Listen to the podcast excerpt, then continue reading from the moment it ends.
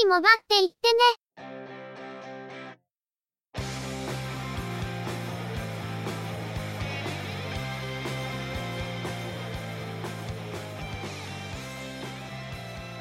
通信業界、モバイル、IT に関するニュースや話題を取り上げ、中の人が意見を述べたり、製品レビューまがいのことをしたり、様々な体験について、ご紹介していくポッドキャストです。ゆくもばのおしゃべりはすべて、合成音声によってお送りしています。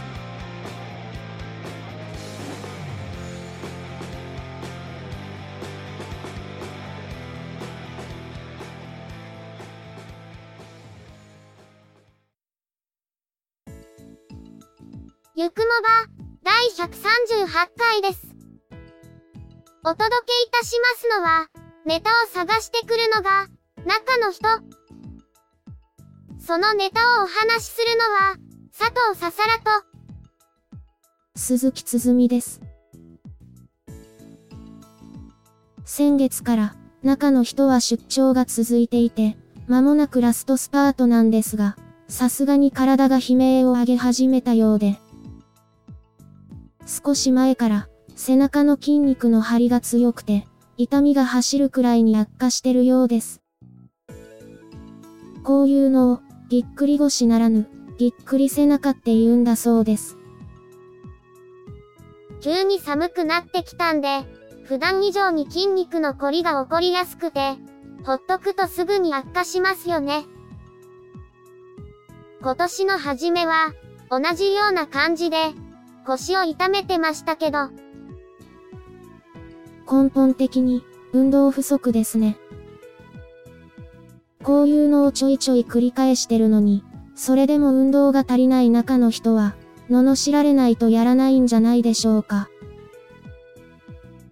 笑ったり泣いたりできなくしてやる。とか、早く登れ肉布団。とか、じじいのなんとかの方がまだ気合が入ってる。とか、それつづみちゃんが言いたいだけ、じゃないよね。そんなわけないじゃないですか。まあいいんだけど、元ネタをそのまま言わないようにね。配信止められちゃうから。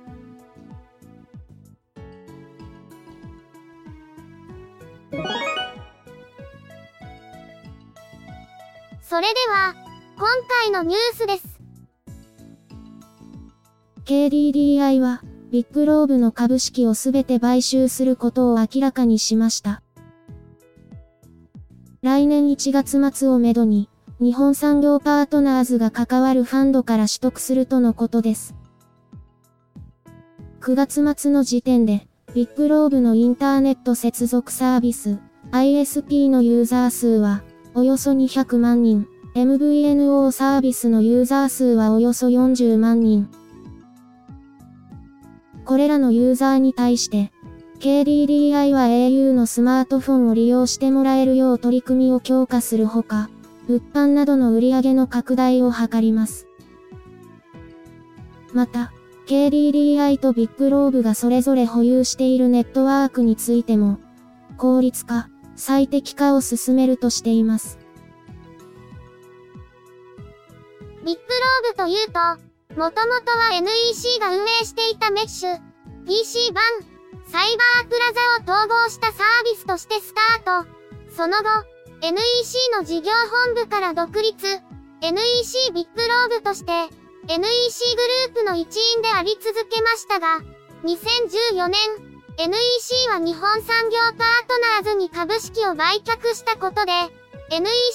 ループを離脱しました。今回の買収で、ビッグローブブランドのサービスは継続する方針であるとのことですが、MVNO サービスについては、既存のドコモ網を利用するものに、au 網を使うものが追加されたりという変化はあるかもしれませんね。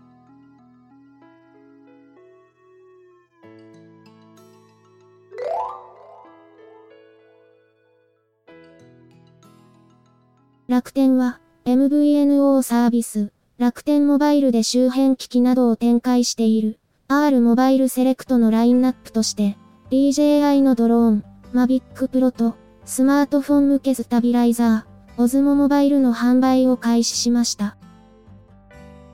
オンラインのみでの販売で、Mavic Pro は、発売記念としてスマートフォンや SIM カードとセットで、スマートフォン本体の価格を割引というセット割引販売を実施するとのこと。Mavic Pro の単体販売は144259円で、一括払いのみ、オズモモバイルは32,400円で、一括または24回分割払いで購入することができます。テック系ポッドキャスト界隈ではもはやおなじみかもしれない BJI Mavic Pro と OSMO モバイルが楽天モバイルで買えるようになりました。Mavic Pro ってまだバックオーダーを抱えていると思うんですが、そのあたりはどうなってるんでしょうか？Mavic Pro とスマートフォンのセット販売の場合、10万円を超えているので、各販売法上、ちょっとめんどくさそうですけど、こちらもどうなってるのやら。それはそれとしても、購入できる手段が増えるということについては、歓迎したいところではあります。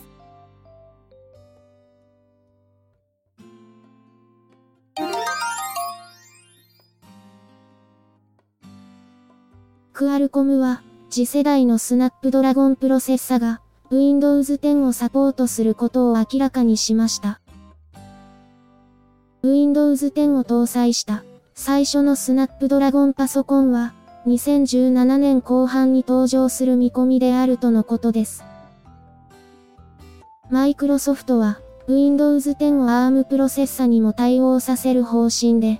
クアルコムとの協業で開発を進めると発表しています。Windows 10を搭載するスナップドラゴンパソコンでは、Win32 アプリケーションや、Windows ユニバーサルアプリをサポート、ゲームタイトルも動作するとのことです。モバイル端末向けプロセッサである、ARM プロセッサで動作する Windows というと、Windows RT を思い出しますが、あれは標準的な Windows アプリケーションが動作しなかったので、使い道が非常に限られ、結局消滅してしまいました。その後、ARM プロセッサ上で動作する Windows というと、Windows 10モバイルのコンティニアムもありますが、これも Windows 10モバイルが普及していないため、コンティニアムも十分に普及しているとは言い難い状態です。今回計画されているものは、Win32 アプリケーションや、Windows 10用のユニバーサルアプリにも対応しているとのことで、Windows RT とは違うということを期待したいですね。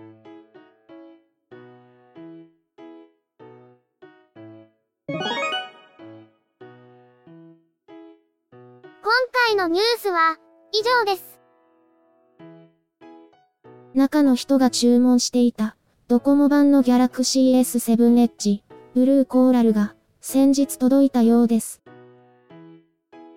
少し遅れると思っていた。出費源のクリアケースも同時に届いたみたいですね。早速セットアップを行ったんですが、エッジスクリーンに触ってしまってミスタッチとか、サムスン独自の設定メニューの構成で、必要な機能がすぐに見つからないとか、いろいろとハードルにはぶち当たっている感じではあるんだけど、なんとかメインの端末として利用するための設定は済んだ感じで、これまでと同じように使い続けていると、バッテリーの減り方は今までとそれほど変わらない感じですが、使っていない間のバッテリー消費は Galaxy S7 Edge の方が少ないようで、F F04G とどっちが使いやすいのかは、もう少し使い比べてみないとわからない感じです。しかし、日本語入力をこれまで同様 A トックにしたり、タッチウィズホームを使わずに、Google ナウランチャーにすぐ入れ替えたりとか、Galaxy の Galaxy っぽいところを否定してる感じなのは、気のせいですかね。気のせいだと思うけど。それはそうと、先日、ゲーミングノートに M.2 の SSD を搭載する動画を公開して以来、動画の更新がまたご無沙汰になってきてるんですが。今はちょっと、撮影と編集の暇が取れないからお休みしてるけど、年末くらいには再開したいなと思ってるんだよね。まあここのところ、体調も万全ではないですしね。そんなこと言いながら、G ジェネやってる暇はあるということは、黙っておいてあげます。心の声ががっつり漏れてるよ。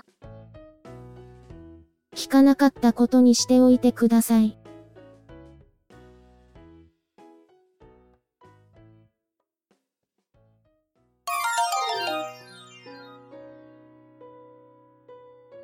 ゆくもばでは、お聞きの皆様からの、ご意見、ご感想などのコメントをお待ちしています。iTunes、iOS のポッドキャストアプリからのカスタマーレビューの書き込みのほか、ブログ、Facebook ページへのコメントの書き込み、Twitter アカウントへのリプライ、DM、ハッシュタグ付きのツイートなど、様々な方法を用意しています。いずれの方法でも、いただいたコメントは、中の人はちゃんと目を通していますので、遠慮なくコメントいただけると嬉しく思います。また、いただいたコメントは、ゆくもばの中で紹介させていただければと思っています。ツイッターのアカウントは、yukumoba、ハッシュタグは、シャープ、yukumoba です。ブログ、Facebook ページなどは番組名でググったら出てきますので、ぜひ検索してみてくださいね。また、YouTube 動画へのいいね評価、チャンネル登録、コメントもいただけると、続けるモチベーションにつながりますので、ポッドキャストともども、どうぞよろしくお願いします。それでは、今回はこれで失礼いたします。また次回、皆様のお耳にかかれますように。ゆっくりもばっていってね、の制作は、音声合成に、チェビオ、クリエイティブスタジオ S を使っています。内容の構成や編集、ネタ出しは、中の人、AKA、ハイマウント、声の出演は、佐藤ささらと、鈴木つづみでした。